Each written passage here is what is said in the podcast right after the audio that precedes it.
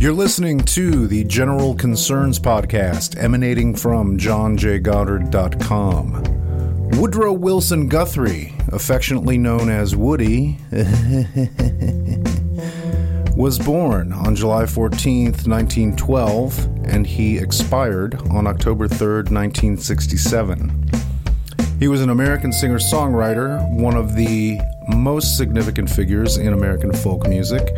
His songs, including social justice songs such as This Land Is Your Land, have inspired several generations both politically and musically. His album of songs about the Dust Bowl period, Dust Bowl Ballads, is included on Mojo Magazine's 100 Records That Changed the World. Songwriters such as Bob Dylan, Phil Ochs, Johnny Cash, Bruce Springsteen, Robert Hunter, Harry Chapin, John Mellencamp, Pete Seeger, Andy Irvine, Joe Strummer, Billy Bragg, Jerry Garcia, Jay Farrar, Bob Weir, Jeff Tweedy.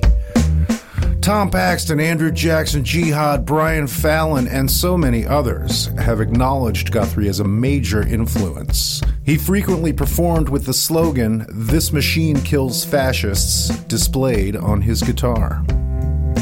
Robin Wheeler is an American writer and cooking teacher. She is the author of a forthcoming book with the working title Woody Guthrie in Love. I'll be talking with her about that and some other items after a few words from our sponsor.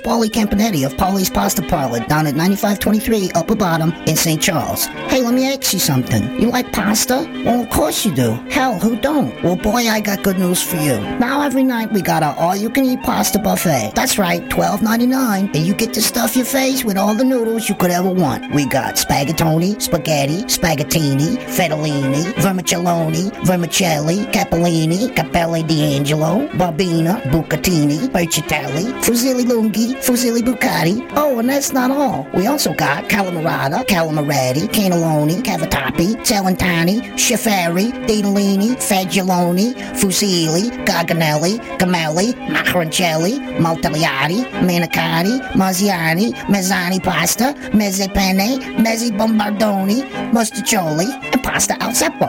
We got penne, penne rigati, penne lisse, penne zita, pennette, panoni, rigatoncini, rigatoni, spirulini, trine, trinette, tortelloni, tufoli, campanelle, capunti, casarecce, cavatelli, cencioni, conchiglie, conchiglioni, corsetti, creste di galli, crocetti, farfalle, farfalloni, fiorentine, fiori, foglie d'ulivo, gili, gramigna, lanterne, lumaci, lumaconi, maltaya. Oh, wait, I already said that. We got mandala, we got Marile, orecchiette, pipe, quadrifiore, radiatori, ricciolini, riccitelli, rotelle, rotini, strozzapreti, torchio, trophy, and last but not least, we got ziti. All with your choice of 10 different sauces and meats. All you want, because we're gonna make more.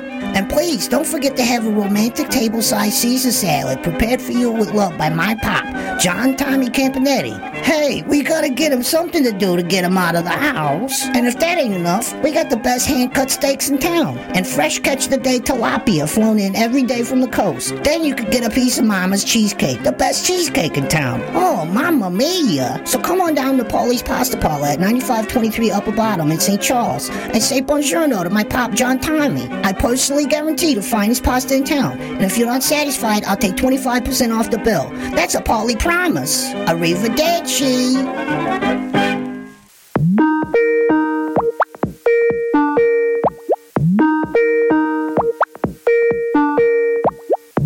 Hello?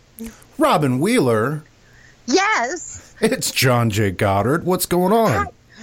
Not much. I'm sitting here with a sleeping dog, seeing what's up with you.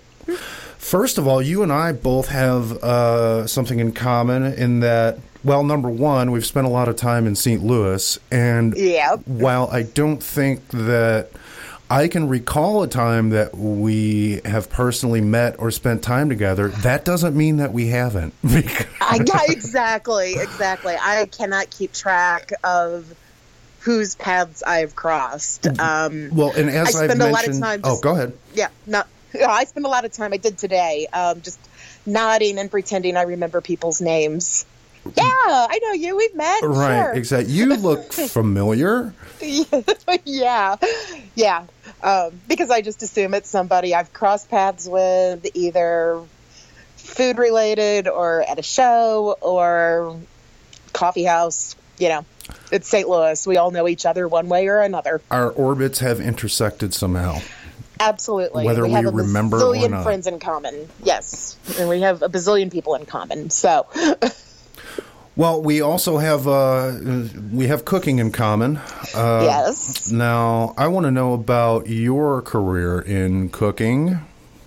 Um, my cooking career was completely accidental. Um, other than you know, my first jobs growing up were in restaurants. Um, literally, my first job was when I was 14 at the Missouri State Fair, um, working illegally because I was too young, getting paid in cash under the table, uh, making corn dogs uh, for 14 hours a day in 90 degree heat. Right. So, you know, pretty much the appropriate introduction to the restaurant industry. Um, and then I went to college and I was going to be a journalist and I was going to write about all these great things. And I finished school. I worked in uh, video production for the University of Missouri for a few years and thought I would gri- write my great novel on the side, and I never did. And realized around the time I moved to St. Louis in 1999 that if I wanted to make a living writing, I needed to zero in on something to write about. And I loved cooking. And this was also about the time that food media was starting to get big. We were Right. starting to see, you know, the food magazines were really picking up their game. I think Gourmet started adding pictures around that time, kind of a big deal. food TV, um, the internet, that thing. Um, and so when I moved to St. Louis, I did some checking and found out that it was really cheap to go to culinary school at St. Louis Community College. So I thought, I'm going to go to culinary school and learn everything I can about cooking. And then I also have this as a fallback career if the writing doesn't pay, which it does not. Um, went through the program there. It was fantastic and started writing for Sauce Magazine with their second issue in 2001. Oh, cool. and yeah, yeah. And uh, I guess it would have been the third issue that I did. Um, it was my first cover story, and it was about um, one-off cooking classes, like at Kitchen Conservatory or Dierberg's, where if you want to go and just learn how to make one thing. And Coca in U City had just started a culinary arts program. I studied I opera in- there. Everybody has studied everything there. My daughter has studied art at Coca. Um, I've not taken classes there, but I wound up teaching a lot of classes because at the end of this interview with the people who put together the culinary program, they offered me a job. Oh, It's like, wait a minute, I was interviewing you. How did this happen? Um, I had never taught anything, but I'm really bad at saying no. So I said, I've never taught anything. Sure, I'll do that. yeah. I have no idea what I'm doing. Fake it till you make it. Exactly. Um, before I even had a chance to teach my first class, um, they got the great idea, and I'm not saying that sarcastically, it really is a great idea, um, to have chefs, which I was not, uh, who were teaching classes um, to cater their opening night events. So if you were performing at Coca, somebody had to do the past hors d'oeuvres and all that good stuff. And they asked me if I would be able to do past hors d'oeuvres for a hundred people for an opening in the art gallery. Sure, I have no idea what I'm doing, and I have five days to figure it out.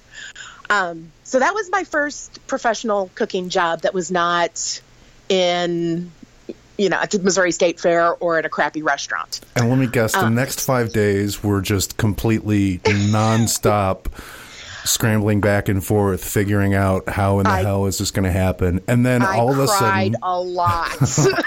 on the fifth day, it went off without a hitch, right? It okay. Now keep in mind also, this was 2002. That internet thing, not quite as big as it is now. I was going, I was going from library to library around St. Louis looking for books on how to just even to set up my pricing Right. on how to not put myself in the hole, on how to figure out how much food to serve these people.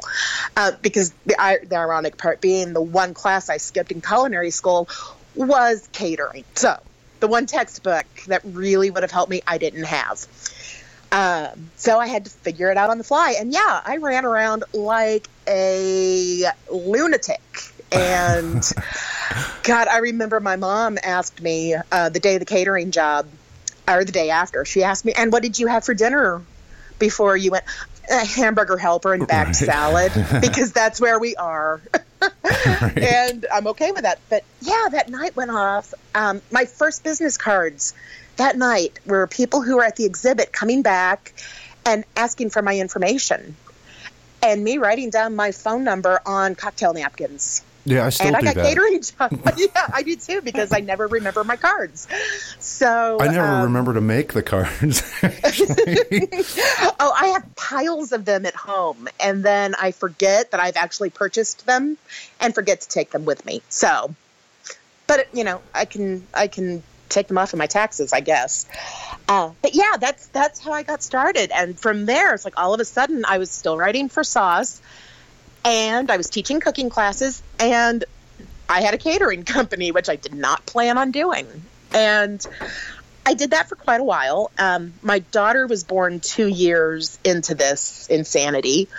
Um, I was teaching kids cooking summer camps okay. at Coca when I was pregnant with her. Um, threw up in front of a class In the on summer? the first day. Yeah, when it was Oh, brutally hot.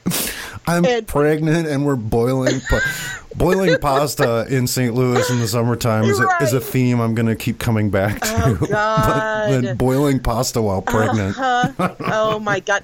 Well, and the thing is, I was early. It it was early on, so I wasn't showing yet, and I debated whether to tell anybody there or not.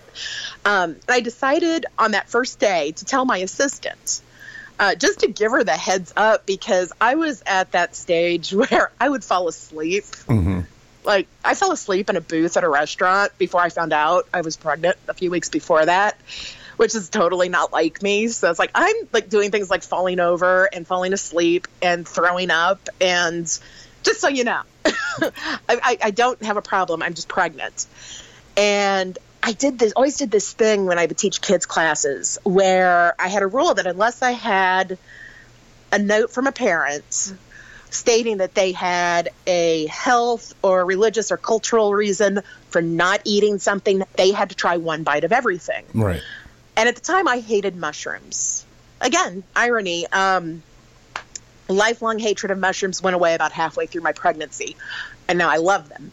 But the first day, we would always do stir fry so that they would get this experience of handling all these different vegetables, making different sauces Right. um, you know, and I would have, I would always include raw mushrooms. I, I still don't like raw mushrooms. And I would tell them how much I hated mushrooms. And I would eat one in front of them and I would not edit the expressions on my face. Right. And that day I put that mushroom in my mouth and I started chewing it. And you're like, oh, And the assistant, who I had just met like half an hour before, knew what was going to happen before I did. And she leaned over and she said, I put the trash can behind you. And her timing could not have been better because that's exactly when I needed to turn around and throw up. because as soon as I swallowed that raw mushroom, man, those kids not in front of the children. in front of the children. And the beauty is, after I threw up, I turned back around and I said, I'm not dead, so you don't have any excuses. There's That nothing to best- fear. That was the best behaved class of kids I have ever had. did, they, did they laugh? they were a little mortified. I think they were afraid to. But by the end of the week, they were like, "Man, you threw up on the first day." Yes, I did. and and I did tell them I was pregnant, and they were trying to pick out names for my child, and you know, Portobello was high on the list, and no, Did you have to? So- did you have to explain how pregnancy happens? no. Okay. and I would not have. I would have thrown up again, and, and then fallen asleep, and I would have had to have taken a nap. So, and then my culinary career would have been over. Um, So you managed I- to avoid um, restaurants for the most part. yeah, yeah, I did. You and lucky you know, I thing. did. Uh, yeah, well, you know, when I was in culinary school, uh, I was 27 when I went to culinary school, and had started to reach that point in my life where um, my patience and my tolerance for bullshit you can edit that if you're not Oh, allowing no, no. profanity This i figured you probably were It's explicit. okay. Um, yeah, my bullshit tolerance was starting to deplete. what you mean bullshit happens in restaurants? You know where it really happens? In culinary school, when there are five women in the class of 30, and almost all the other students are 19 year old boys, Right. and all of the instructors are 65 year old men. Yeah, and you're like getting this preview of all of the toxic masculinity to come. Oh, oh God! There was one kid who had to show me his tongue ring every day and tell me what it was for. Like, son, I know. Go away. I am ten years older than you. Fuck off. so, uh, so I mean, I went into it, and I, I remember specifically having days where I would sit in lecture in culinary school and go, "Why am I here? I never want to set foot in a restaurant kitchen. This is." This is the last place I want to be, but I really do love cooking Right. and I love knowing about this, and I want to tell people about this. It's a And fascinating field. It is. It really is. But then and you so cook, I've you cook in Missouri, and it's like you're you're cooking wings and you know creamy pastas in a skillet, and it- Uh-huh. You know it's like all very very basic stuff. And I Yeah. I also found that like you know the whole idea of career advancement was like you know you thought we're all taught to believe that you know if you work hard and p- Mm-hmm. pursue your dreams that uh, doors will open up and you'll just you'll walk right through them and and your career will go you know to the heavens but like there wasn't that sort of there was not at all that sort of No. um, um, mentorship happening. It was like, no, Oh, we no. just we just got to get the wings and the burgers out, basically. yeah. Well, and I think that's what I caught on to pretty early on. You know, in my late start in the culinary field, uh, because I had gone through that working. I mean, I grew up in Sedalia, Missouri. That's where my restaurant experience started. Oh boy. So, oh yeah. So I got it. My first restaurant job after the state fair was a Western Sizzlin Steakhouse. Okay. In Sedalia, Missouri. Excuse me, Missouri, Missouri. because that yeah. is Sedalia is firmly in the Missouri part of the state. okay. And oh my God, in the late '80s at that. So, yeah. Um, Everything was, uh, was- not everything, but I would I would imagine there were a lot of breaded and deep fried items. Uh huh. A lot Yeah. of breaded and deep fried items. My main, um, when they didn't have me doing the customer service thing because I was a girl, um, I would venture back to work in the salad bar room, which you know it had they had the great big food trough, but that was some of the the very few things that were being made from scratch in that restaurant were things like potato salad and macaroni salad and and you know making them by the five gallon buckets and they never really let me get too deep into that because i was young but uh, that was my favorite place to work in the restaurant You weren't because qualified to stir bowls of mayonnaise I and know. potato. I know. I was not. I was just qualified to be sexually harassed every single day of my Right. life. That's why I was there. I was 16 with big boobs. So, yeah.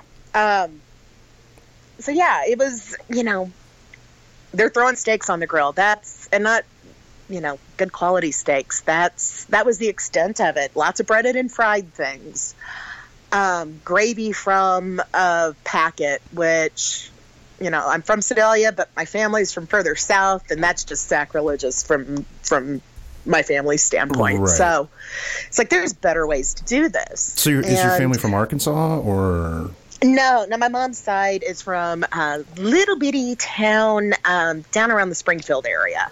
Okay. So close, but not quite. They are very Ozarkian, though. Um, no, my my grandparents are still living. Uh, Granny is ninety two. Grandpa is almost ninety four, and she still cooks. So t- which well, tell me about gravy from there. I mean, what's the what's the family gravy?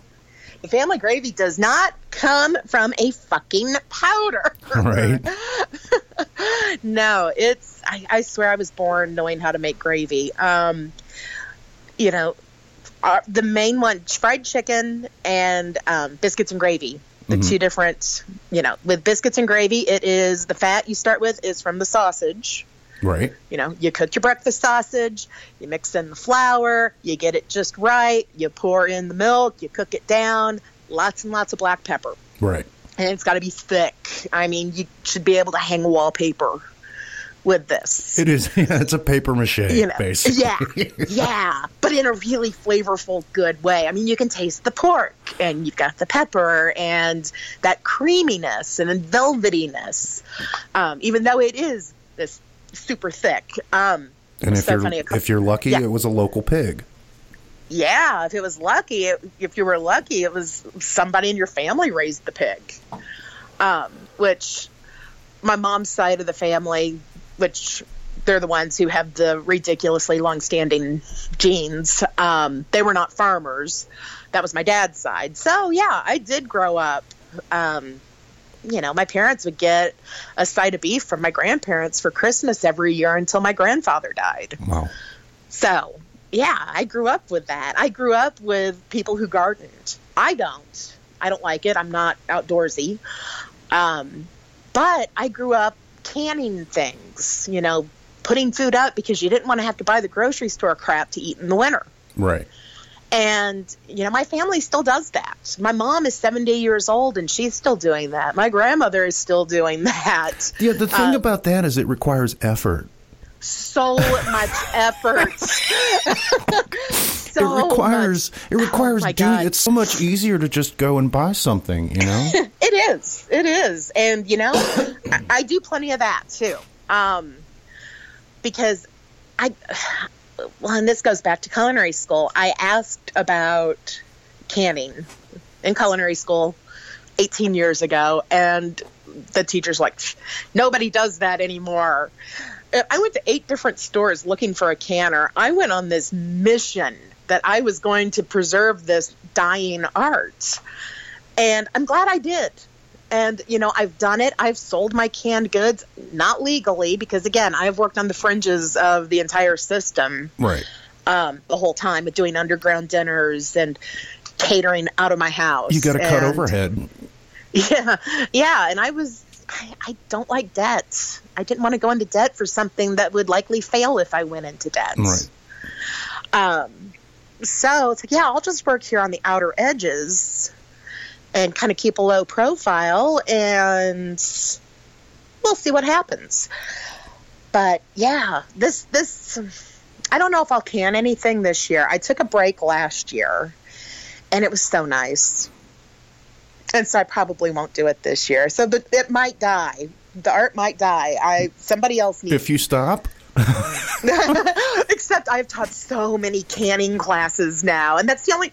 I, I do take that back. I will. I have several canning classes scheduled for this summer, so the art will continue to live, and that's how it's going to live. Is because I'm teaching other people to do it. are you um you doing any fermentation as well, or Not currently, but um, I got into that about four years ago, which, um, well, here I'll go for it? I, I, I got out of cooking um, when my daughter was two.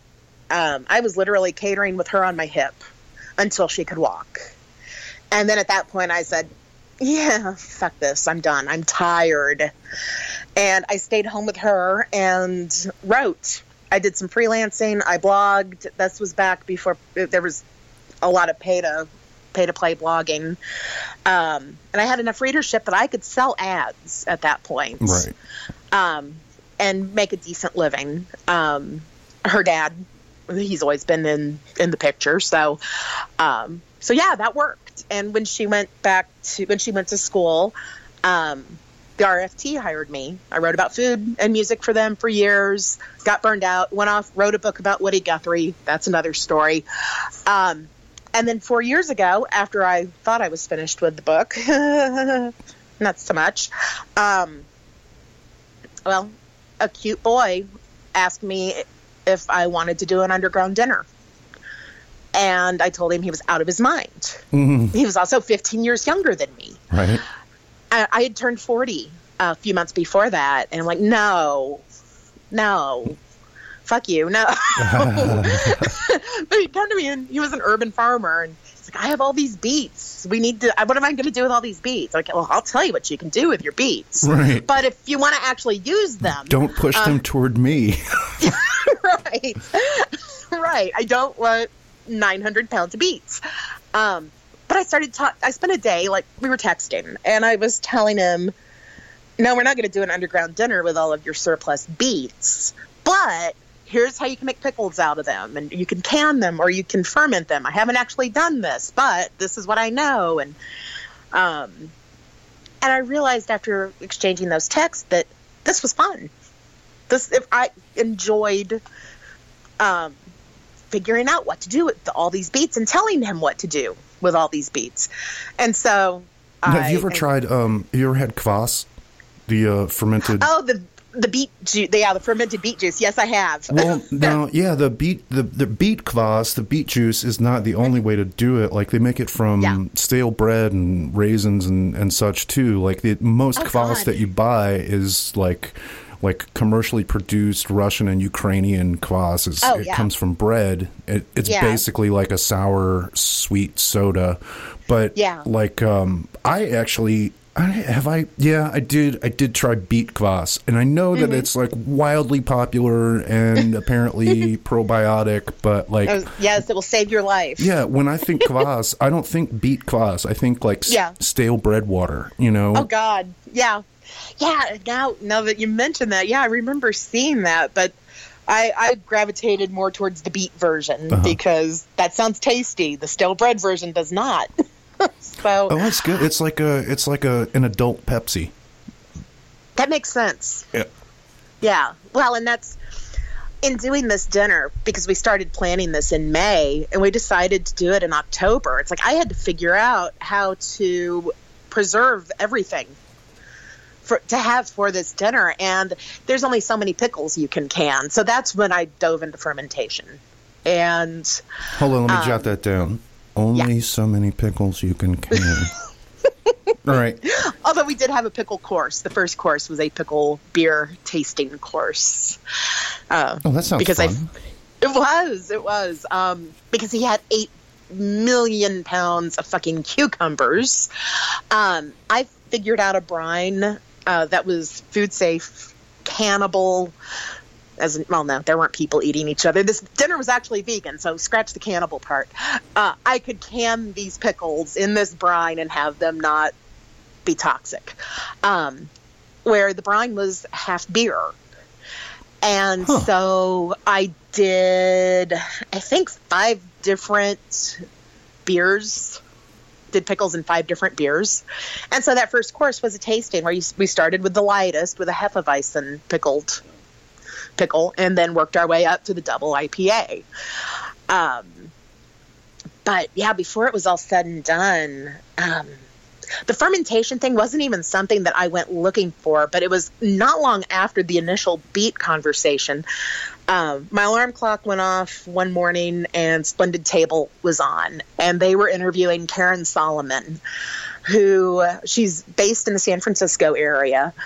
And she's a food writer. Um, I can't remember which paper she writes for off the top of my head. Um, Chronicle. but I no, Someone can Google it. Someone can Google it. Karen Solomon. She might not even be doing the journalism thing anymore because Karen Solomon of the Saskatchewan Solomons. Apparently not. The uh, No, San Francisco. Solomon. The San Yeah. Francisco Solomons. she might have started out in Saskatchewan because who knows? San San Francisco is a town of transplants. But anyway, um, at the time, she was publishing through Amazon a series of ebooks, and each one was broken up they were broken up by country and culture. And she was just going through all these different Asian pickles. I like that. And so it was, a, and I got up that morning at, you know, it was enough to get me out of bed. That's saying something. And I immediately went to my computer and bought every one of them. She had Japan pickles, China pickles, India, um, Southeast Asia. She kind of lumped in, you know, Thailand and Vietnam and um, and the Philippines. What was she selling the ebooks for? Like a buck? Oh, they were maybe three. Yeah. Oh, that's pretty Yeah. good. Yeah, well, and then uh, before it was all said and done, they were so popular that she did get a book deal and published them all as this beautiful hardcover book called Asian Pickles. Um, Mm-hmm. So someone which- harnessed her energy and put it to their own evil ends. Of course, because that's how everything works. Once she demonstrated that she was independently capable,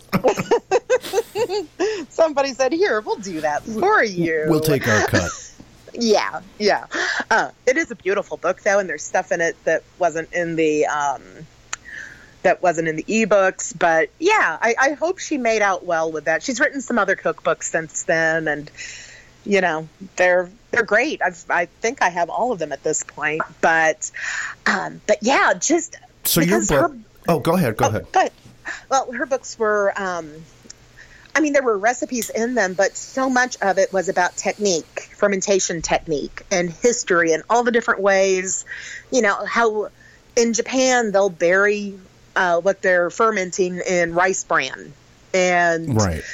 and whereas in Korea you're going to, you know, submerge it in water and bury it in the ground and and in all the fermentation classes I teach, someone inevitably has to ask me if I've ever made kimchi and buried it in my yard. Like no. The reason it was buried in yards in Korea is because it was when they didn't have refrigeration Right. and they would bury it to keep it at a stable temperature through the winter. And you don't want it to get too cold because then it won't won't ferment. Because it kills the bacteria. Right. And in the summer, if it gets too hot, it gets out of control. right. So if you bury it in a clay jar, it's going to be a stable temperature, or at least more so than, you know, sitting on the counter. So, so no, you don't have to dig a hole in your backyard to make kimchi anymore. And it doesn't make it any less authentic to do it on your countertop. I do it in a five gallon bucket.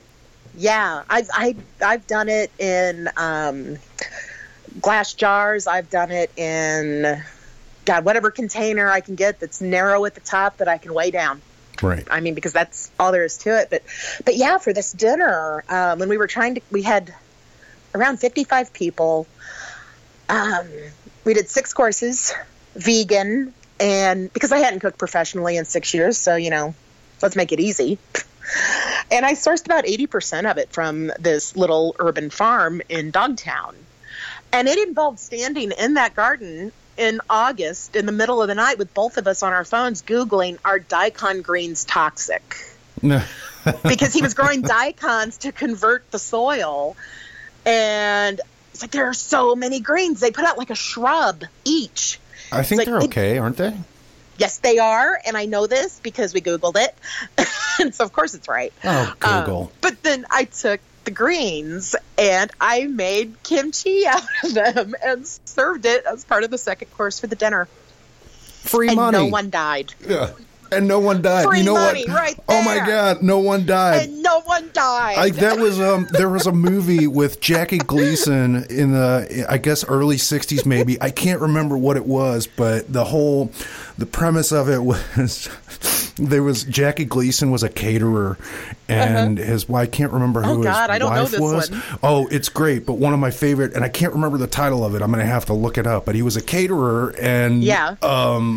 the wife was talking to him about an event that got that went off and she said well at least no one died and jackie gleason goes that'll be our slogan for the company at, at least no one died Oh God, I wish I named. I wish I had named. That'll be my next company. At least no one died.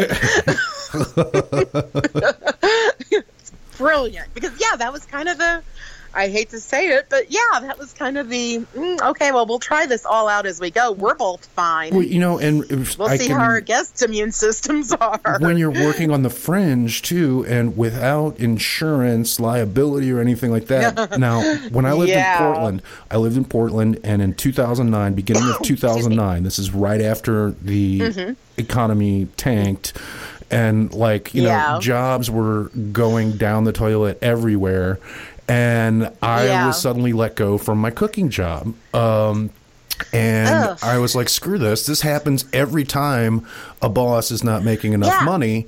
And it's like, it doesn't matter how hard I work, I am losing jobs every Mm-hmm. time, you know, Christmas comes around. I work my ass off through the holidays, and then they're like, oh, there's no more work. Sorry.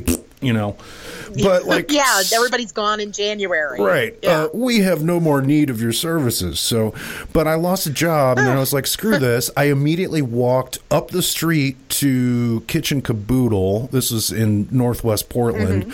I bought a meat grinder Mm-hmm. Yeah. and I started making sausages that night. And there you go. I built I built a smoker, a cold smoker on my back porch on the deck, Uh-huh. and I started selling um, sausages and smoked meats that I made in my apartment awesome. at bars out of a briefcase, and I had a cutting board Yep. and a knife in my briefcase, and yeah, you could have maybe invested in a cooler. Well, you know, I wanted to demonstrate that they were that they were shelf stable, even though I didn't really know if they were or not. of course. But it's like selling that stuff to drunk people was fairly easy. Yeah. Um, I mean, it was tasty, yeah. and you know, you get a cutting board out, and you're sitting on a patio, and you know, Yeah. it was. I guess it was by springtime, and everybody was out on patios by that time. I'd sit there with a cutting board, Yeah. and people would be walking by, and they just they. It was like I was at the grocery store running a sample table. But um, so I did that for a good while before I finally started graduating into pop up dinners. But um, yeah. yeah, when you're doing that, it's like, okay, um, every time you make a batch, it's like, let's see what, let's spin the wheel on this one. Let's see if anybody comes after me with a lawsuit when, you know, Yeah. they crap the wrong way or, or something like that. So it was, it was always, um, you know, a crapshoot, so to speak. it's, it's kind of Yeah, scary. At the same time, it is. It's it is scary, but at exciting. the same time, scary but exciting, and also, I don't know. I mean, I would like to think that I'm going to be as conscientious about food quality and safety Well, right. in a restaurant as I am on my own. But when you are working without that safety net, which man, is you're just insurance, sure. really. And it's like you're I Yeah. I found myself working twice as diligently to ensure that Yep. everything I was doing was completely sanitized and Yep. Temperatures and everything. And it's like when you don't have that level of insurance, um, Yeah. Which you know you're working with zero insurance, then Yeah. you're that much more careful, actually, in many cases than people who are working in restaurants. Absolutely. You know, and they've got their Well, and that's they've got their hands in their ass on break when they're smoking and stuff. right, right. And you know, I've I've found that. Um, yeah, I it, I it was really kind of a shock after doing pop ups on my own uh, for a few years because, like I said, that was four years ago, and we- jokingly called it subterranean homemade foods as a because it was subterranean underground right. and it was all homemade and it was food and it was a riff on subterranean homesick blues because I just finished this year of writing about Woody Guthrie Oh, I and see Bob Dylan did there. overlaps in that. I get it. See what I did there? yeah, and if you've ever seen my business cards, um, Darren Snow drew my logo for me, which is a caricature of me um, as Dylan in the Subterranean Homesick Blues video, holding wow. the card with my business name on it. Yeah, I make a very good Dylan, by the way. Uh, it's the curly hair, but um, Well, now let's go to this. yeah, it was. Let's go to this Woody Guthrie Yeah, book. Go for it. Um, okay. we want to talk about that. Is this uh, available somewhere, or you are redoing it? I'm not. I am and I've said I've been saying this for five years, but this time I mean it. It's almost done. Um, as in today, I booked my last trip to the Guthrie Archives in Tulsa. Um, I'm leaving in 10 days uh, to go back down to dig through Woody and his wife's letters. Um, but yeah, what happened was uh, 2012 was his centennial, and I probably would not have given a shit one way or another, except at in November of 2011, I quit the RFT and a flame of glory just boom. Oh, you were there for sick of that. You shit. were there until that recently. Yeah, I was a freelancer though. Right. I I prided myself on never setting foot in the office. Right. I did the same thing. I was there for, I guess, Yeah. two years, 2003 to 2005. but, Okay. yeah. Oh, okay. I would have read. I was trying to get in then, but didn't. Um, I was there from 2009 until um, late 2011. Although I kind of weaseled my way in here and there, um, some a few times after that.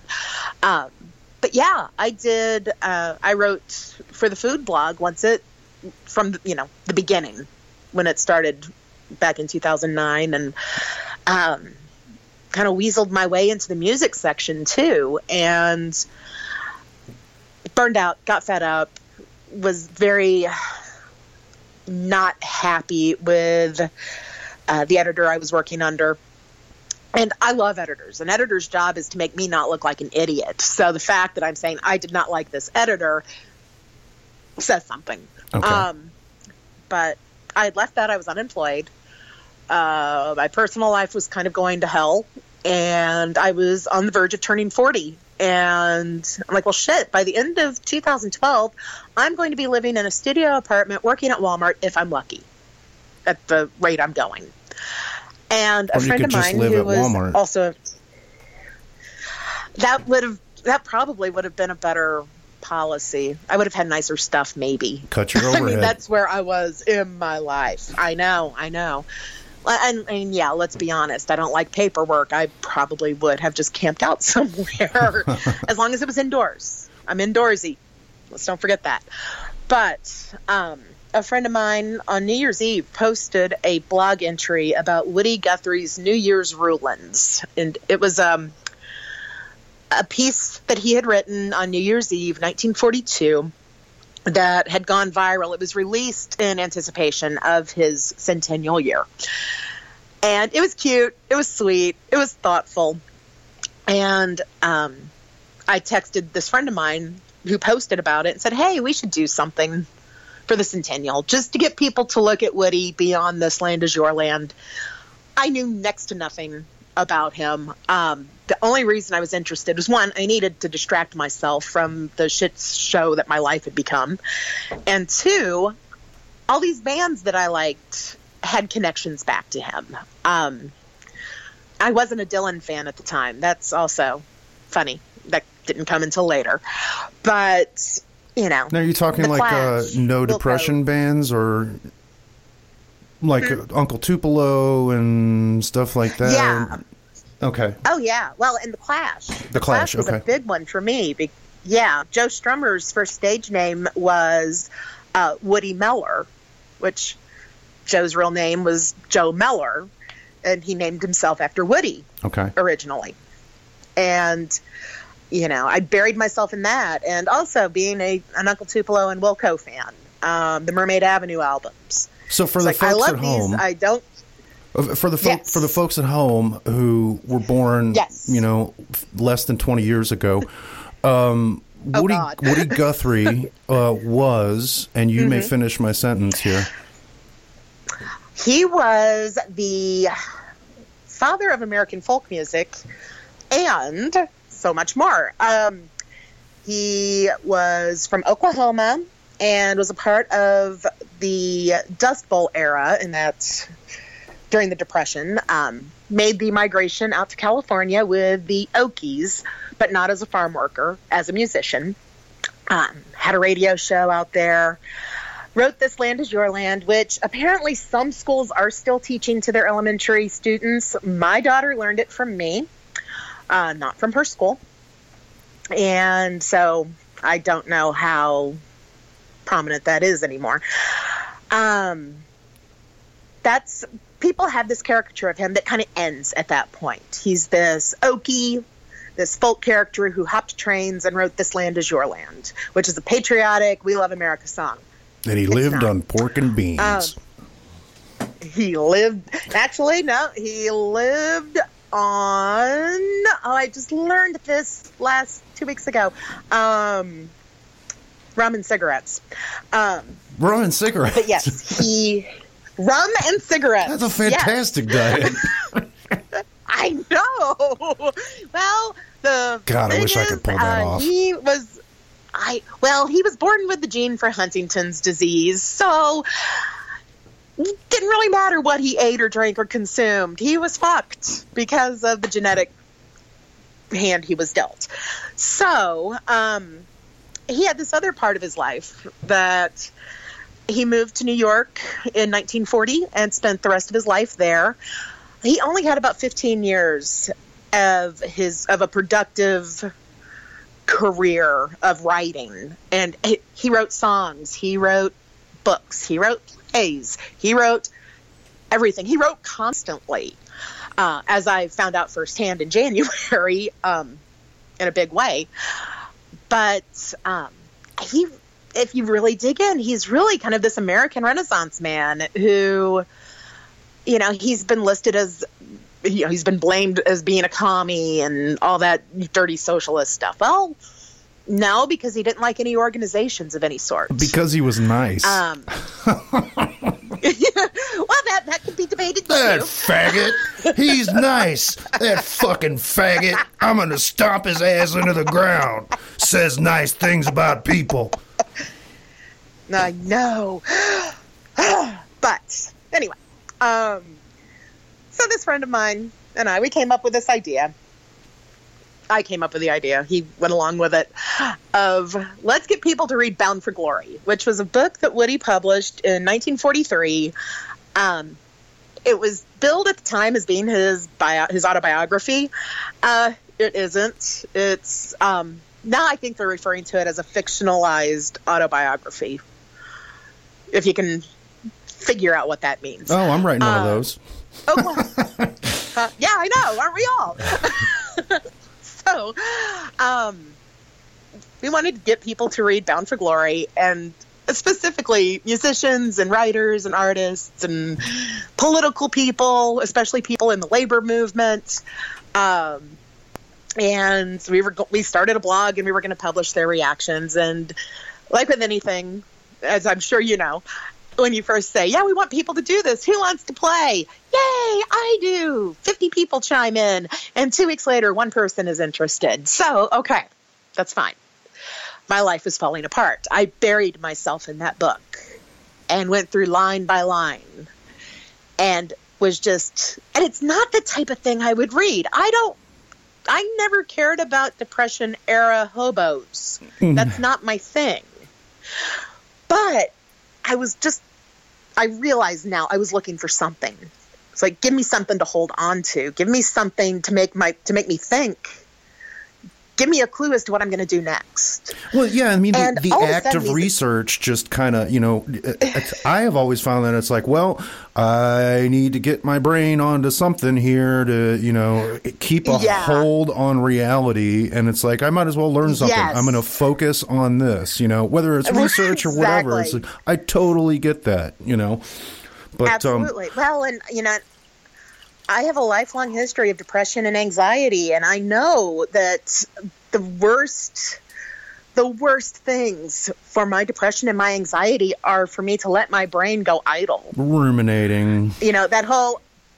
Well, that whole the whole idea of mindfulness even really does not work for me that well because I will get lost in there and I will not come back. And and not in a good way. And so that, I mean, I just buried myself in this and reading in this book, thinking about it, thinking about the musicians and the music, and finding how this all ties together and why there's any meaning in it for me. And I started finding these threads, these connections.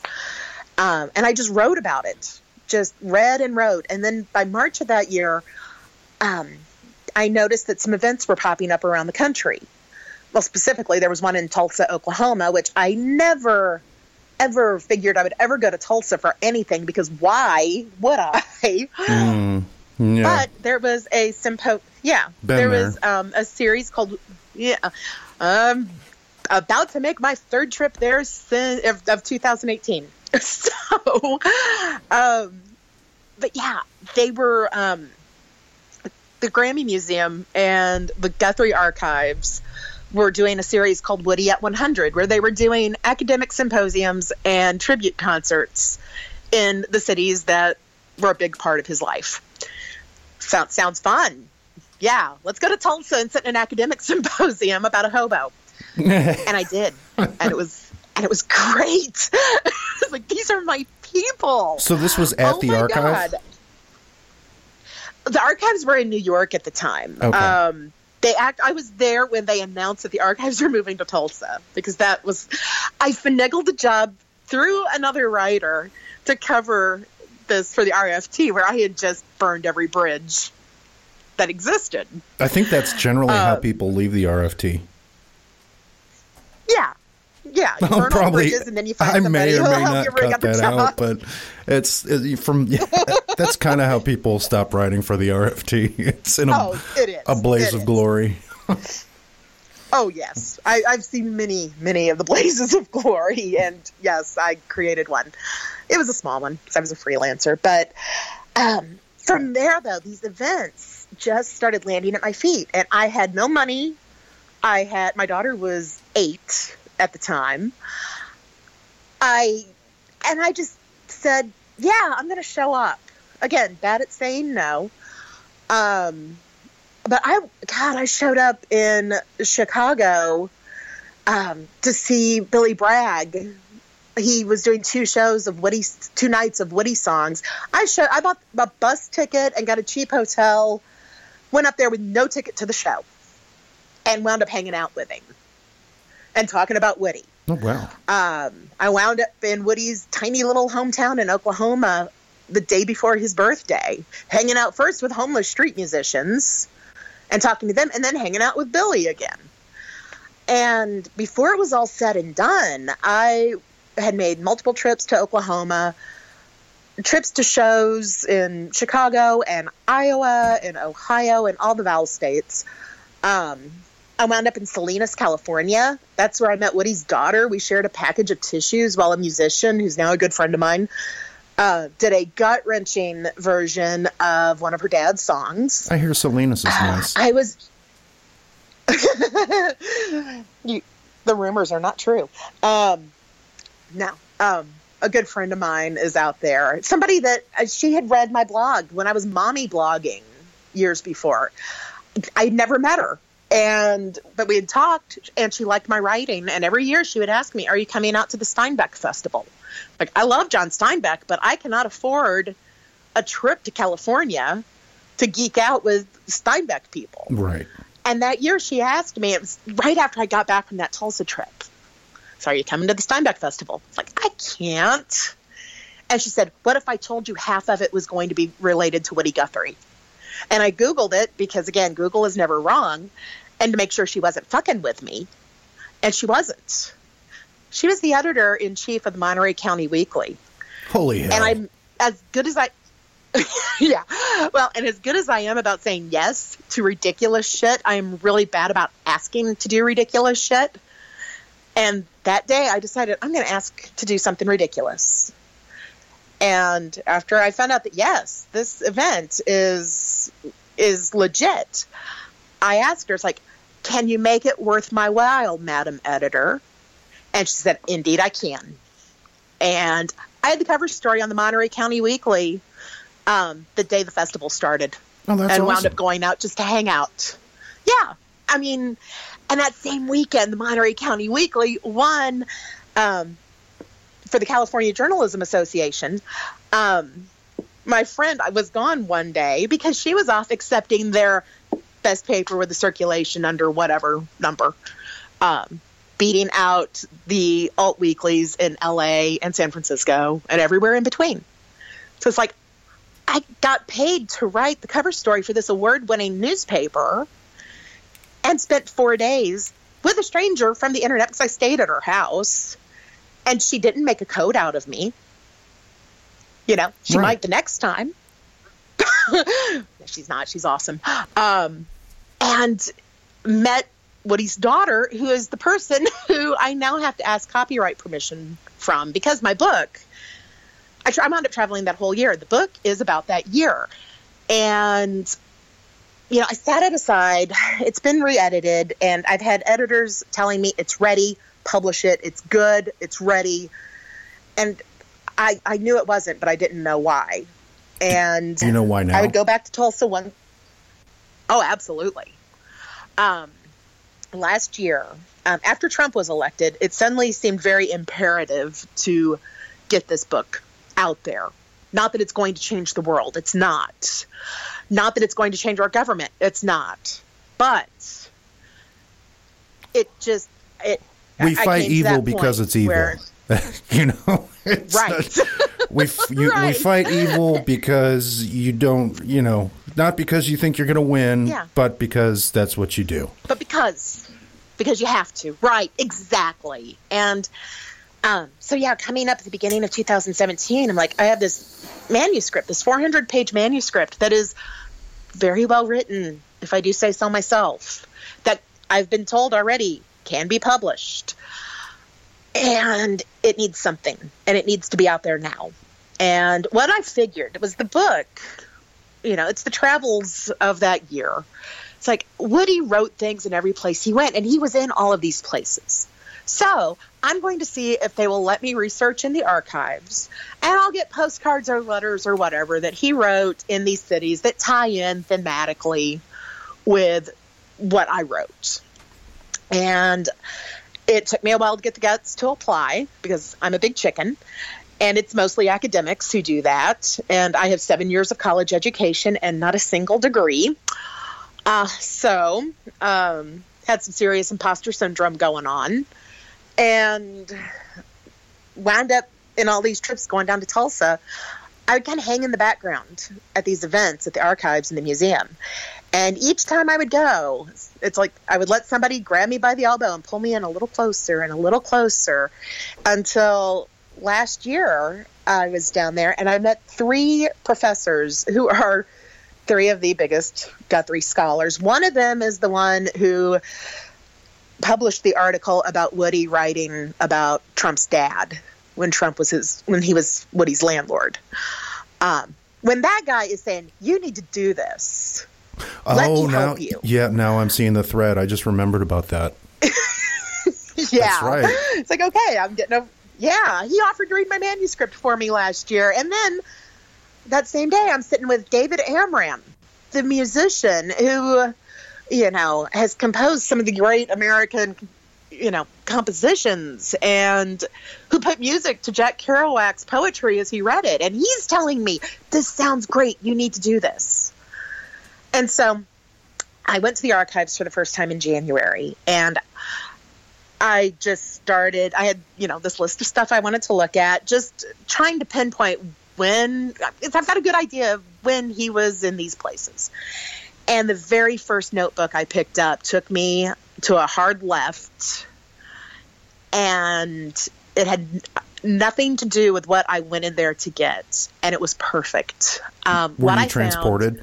Because here, yeah, I, I'm fascinated with the idea of going into the archives of this extremely prolific luminary. Um, Oh. I, I mean, just even poring over one single notebook of just you know yeah, these random moments that occurred in this completely disconnected time and space and it's like you know Right. even if it wasn't woody guthrie i would think that was freaking Yeah. fascinating you know Well, and I mean, I love, and as a music lover, man, I've made so many trips to the Rock and Roll Hall of Fame in Cleveland to see exhibits, just to look at people's, just to look at, you know, Joe Strummer's handwritten lyrics to Clampdown and to stand there and cry because that's what I do.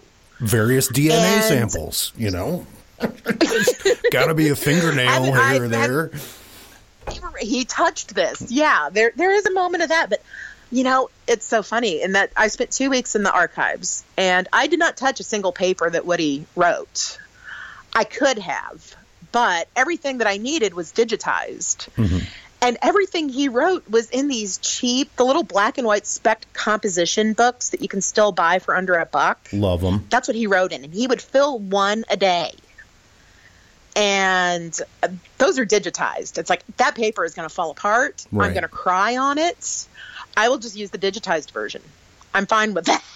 Yeah, I mean, there's really no point in touching the stuff anymore. But do they? Do they offer? Yeah. They have gloves if people do want to touch them. I Oh, mean, yeah. yeah. I mean, Oh, wh- yeah, wh- yeah. why would anybody even? I don't know. yeah, I mean, it's um, at this point, if it's digitized, I, yeah, I want to look at the digitized stuff. But um, what I found uh, before it was all said and done, I found this series of notebooks, of these composition notebooks that he wrote over a three week period at the end of 1942, beginning of 1943. And he was in a situation. Uh, he was living in New York City, in Greenwich Village, looked up the address because he wrote it on everything, um, Googled, used Google Maps, and found out where he was living was two blocks south of the Village Vanguard and two blocks north of the Stonewall Inn he was living in the middle of history before it happened. And I was just kind of fascinated with that. And he was living a block from the street that I was walking lost when I was there researching him. Had no clue that he lived around the corner. Um, but this series, the, his he had fallen in love with this woman named Marjorie, who was a dancer with the Martha Graham Company. Marjorie was married to a man who was a metallurgist in Philadelphia. That's awesome. Uh, that was awesome. They had a sexless marriage.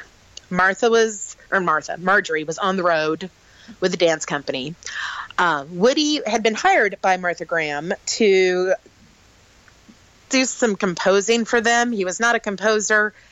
He had dancers crashing into each other because he never played anything the same way twice. um, Marjorie, I just literally, that I was just I love that mental image. Well, what's really cool is reading that, reading the writing about that middle image as it was happening. That this is how they met, because she was very orderly and she was able to work with him and with the dancers to get them all on the same beat. And, and everything he touched turned to shit. pretty much. um, she got pregnant, and In a sexless marriage. her husband. No, not from the sexless sexless marriage. oh, I oh the, yeah, I um, see. from our little hobo friend. Okay. Yeah, yeah. They had a little fling. Um, she went back to her husband because this was the U.S. had been in World War II for about a year at this point. And you know, we we tend to have this image of that time period that you know it's all the USO girls, and no, it was scary. It was some scary shit, akin to this kind of scary shit we're living in now. And so she went back to her husband. They had enough of a sex life to somewhat kind of pass off that maybe the baby was his. Um, he had a premature ejaculation problem, Oh, which I know because Woody Woody wrote an entire notebook about it.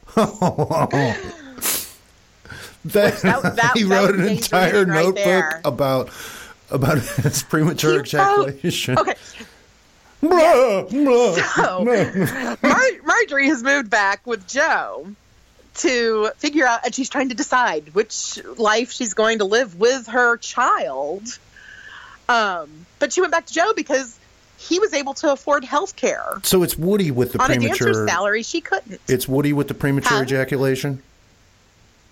no, it was the husband. But Woody was writing about the husband. Woody husband's. did not have that problem. Okay. Woody, okay, so they're exchanging these letters, and Woody's are entire notebooks. And in one of them, he wrote, he told Marjorie, give this to Joe. And he wrote this entire section about, I understand what your problem is. And I want to do everything I can to give you and Marjorie the best chance of making things work. here's how you stop this problem. And then it's pages of Woody's advice on how to um, keep things going long enough for everybody to have a good time. Wow. And there And were brilliant. There were Yeah. men. There were men that were actually concerned about that back then. Well, there was one. Well, there was at least one. There was one. We, there's a notebook dedicated to it. yes. Oh, actually, there was another notebook too because he had one that he called his bad thoughts book, where he wrote the things that he did not want to foist onto Marjorie, and he writes this whole little play about him and some character that he meets in one of the Okie Dust Bowl camps, who's just this total chump, and he's giving him the same advice that he was giving very nicely in the letter to his beloved's husband. so, anyway, I'm reading these, and Woody is hitting on damn near every theme in my book. Um, it goes from that to joking about they gave the baby a name and a personality, and he was his name was Railroad Pete, and he was this tobacco chewing, fascist fighting. I was just gonna say Yeah, which cigar chumping baby. No, no, tobacco chewing. There was a spittoon, an in utero spittoon involved. and it was hilarious. So, of course, I had to go find Marjorie's letters in response. And they were just as good. And, but I, by the time I figured that out, I only had a couple of days left um, on my research time. So I'm going back to get the rest of her letters. And the plan is um, taking my manuscript, I've whittled it down, and I'm dropping their correspondence into it as a second narrative over this three week period of their lives where they cover everything. There's uh, one minute they're talking about the spittoon spitting embryo fetus. I don't know what it was at that stage. To the letters to her husband. It was a life. There's and then there's pages about Woody's theories on identity, his theories on loneliness, and why it is the best thing and the worst thing. And God, that that part just hit me at my core because it was everything I needed to know in 2012 when I hit the road. And I just sat there and went, God damn it, this is it. He just summed up my book. So what's And in uh, the- what yeah. kind of? Oh, go ahead. I, I didn't mean to interrupt. Oh, uh, in the middle of the notebooks, and I didn't realize this um, until like the second day in. I, start, I kind of put together the date on the notebook, and I went, "Wait a minute." The series of notebooks that I found, dead center, were the New Year's rulings. What I had tapped into, I thought it had been, it was just a standalone little thing he had jotted down. Now, what I had wandered into was one side of the iceberg with the New Year's rulings at the peak, which is what set me out on this journey. I hate the word journey. And then I found the other side of the iceberg. So, so yeah, that, that's what my book is. Great. Do you? Um, I, you know, you probably aren't setting a deadline for publication, but how are you publishing? Are you actually going with a publisher, or are you going to Yeah. self-publish? Okay, you are going to go with a publisher. Um, yeah, at this point, as much as, well, I don't, but as as much as I hate, I, I'm a DIY person. Clearly, I mean, Well, you make your own at my food pickles. business again. Huh? Yeah, yeah, make my own pickles. I'm digging a hole in the yard to make kimchi. Not really, uh, but yeah. Um, I, I don't like corporations. I don't like. I'm not a capitalist, and yet I feel like I've put so much into this that I want to do whatever I can to get it into as many hands as possible. Yeah. I'm never going to see a profit on it. I, I know that. I get that. I'm okay with that. I'm privileged enough that I can do that. I can go teach some cooking classes and make sure that I have a roof over my head and that my kids covered.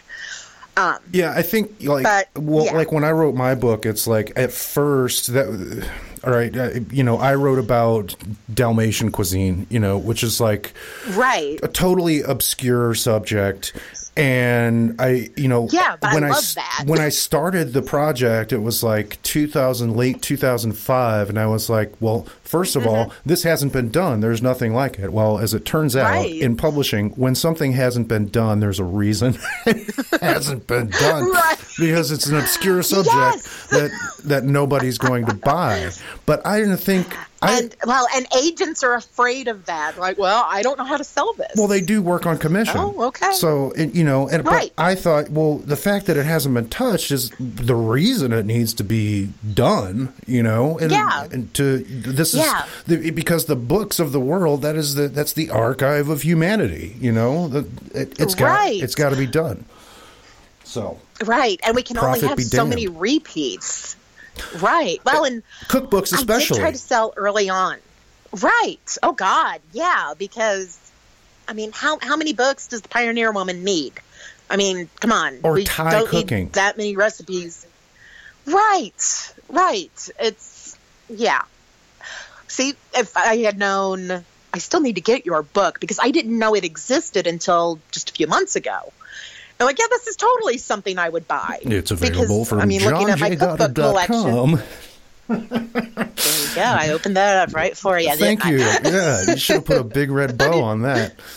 Um, yeah, there you go. I'll go buy it today. Well, I will, presented it in a really, I presented it in a totally, I didn't, you know, there's no photographs in it. There's not even an index in it. It's basically, I, Mm-hmm. Oh God, and that pisses people off. They can't handle that. uh, I can't find anything. Well, use your hands and page through the book and read. and read. Yeah. And you know, it is divided Read, into yes. sections, but you know, the way I the way I translated a lot of these recipes too, it's like I wanted this to come off as almost like a collection of note cards that you would find in Yeah. Eh, or pages that you would find in a stone house in a fishing village on the Dalmatian Yes. coast, you know? And it's like, but it just happens to be bound, you know? But these are, Right. you know, that's what I wanted to get across. And I think I succeeded. But I probably Cool. did because and if if sales are any indication or the lack of sales thereof that I succeeded in presenting something totally unconventional, then I believe I've succeeded. Yeah. Well, and that's unconventional. I like unconventional. I mean, uh, clearly, I mean, I've I've made a life out of being unconventional. There's only so many wings because- and burgers you can eat. Oh God, and and you know, I love good wings. I love good burgers. However, no, there's Wings and burgers do not a diet make. No. Sometimes you have to go to Tulsa and eat things that are chicken fried and covered in gravy. And that's just the way life is. So what's the plan here from um, from uh, publishing? Do they have a date for the publishing? No, because I have been very slow on that end. Uh, because I didn't. Early on, when I finished the manuscript initially, a couple of years ago, I did start shopping for an agent. And I had agents who were interested. And what I would get was. Because at that point, it was somewhat memoir, somewhat Guthrie biography. And what I would get is agents who would say, it's well written and I like it, but I don't know enough about the memoir market to sell it. And that would be the agents who have sold music biographies. Right. And then I would get the agents who have sold memoirs saying, it's, I, I like it, it's well written. I don't know enough about music to know how to sell it. It's like a It's like, personal. okay, I, I'm it's like a personal injury lawyer who specializes in different parts of the back. Right. Which I know right. about. And, and that's what agents do too. oh yeah, injuries. We still haven't gotten to injuries. Um, yeah. We I'm might have like, to okay, save there's that. this fine line, and I'm. Oh, I know. We're going. I told you I'm a talker.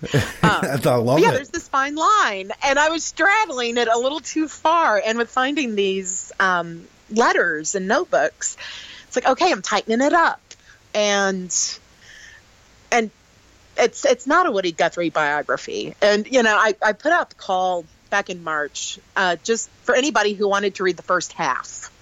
Uh, it's like it doesn't have. I'm not looking for hard edits. I'm not asking anybody to be a free editor. this was after I started dropping in the stuff from the memoirs. It's like I just need to know: is it interesting? Is it well written? Does it make sense? And um, it was really interesting that the response that I got, and this was mostly people that I know pretty well, um, who have a lot of them who have known me through this entire process. And I had so many people come back and say, I expected it to be much more of a Woody Guthrie biography, but it's this instead, and I like this. It's the tale of a Like, journey. okay, good. It, oh God, I just puked like a pregnant woman eating a mushroom in front of a class full of kids. My work is done here. Congratulations, that was a good one. Uh, yeah, it's the tale of a journey, and the tale of how to cure uh, premature ejaculation. Well, then it should sell very well. I would think so. I mean, just just with those SEO words, it should. but yeah, I, I am at the point because with this last trip, because I booked it today. I t- wrapped up, got my uh, my dates from the archives today, which were can you be down here for the twenty first of May? Yeah, I can make that happen. Um, uh, yeah, I just need to finish up whittling away the last little bit of my manuscript and then kind of shifting around Woody and Marjorie's letters and So, no getting pun copyright intended. permission to use that. It's coming. Yeah. Later than sooner, yes. Well, is there anything else that you wanted to to talk about before we go? Because I just unintentionally took a sip of my own urine from a coffee mug here, and I need to go rinse my mouth out. I think you just said it all right there. I'm laughing hard enough that it's frightening my dog. So you go take care of that. I think I'm good. It has been really awesome talking to you. Thank you for giving me the opportunity to ramble at length. I can't wait to read the book. And how do people find you? Um, usually under a rock or in a coffee house, but um, my writer's website for the book, which is grossly under. I need to fix it. Um, it's very similar to your URL. It is robindwheeler.com. And you can also find me at subterraneanhomadefoods.com. Excellent. Robin Wheeler, thank you so very much for your time. You've been a wonderful guest. Thank you, John Gardner. Gardner. I quite enjoyed it. All right, great. we'll see you around. Go take care of that urine situation. I will. bye bye. Okay, bye bye.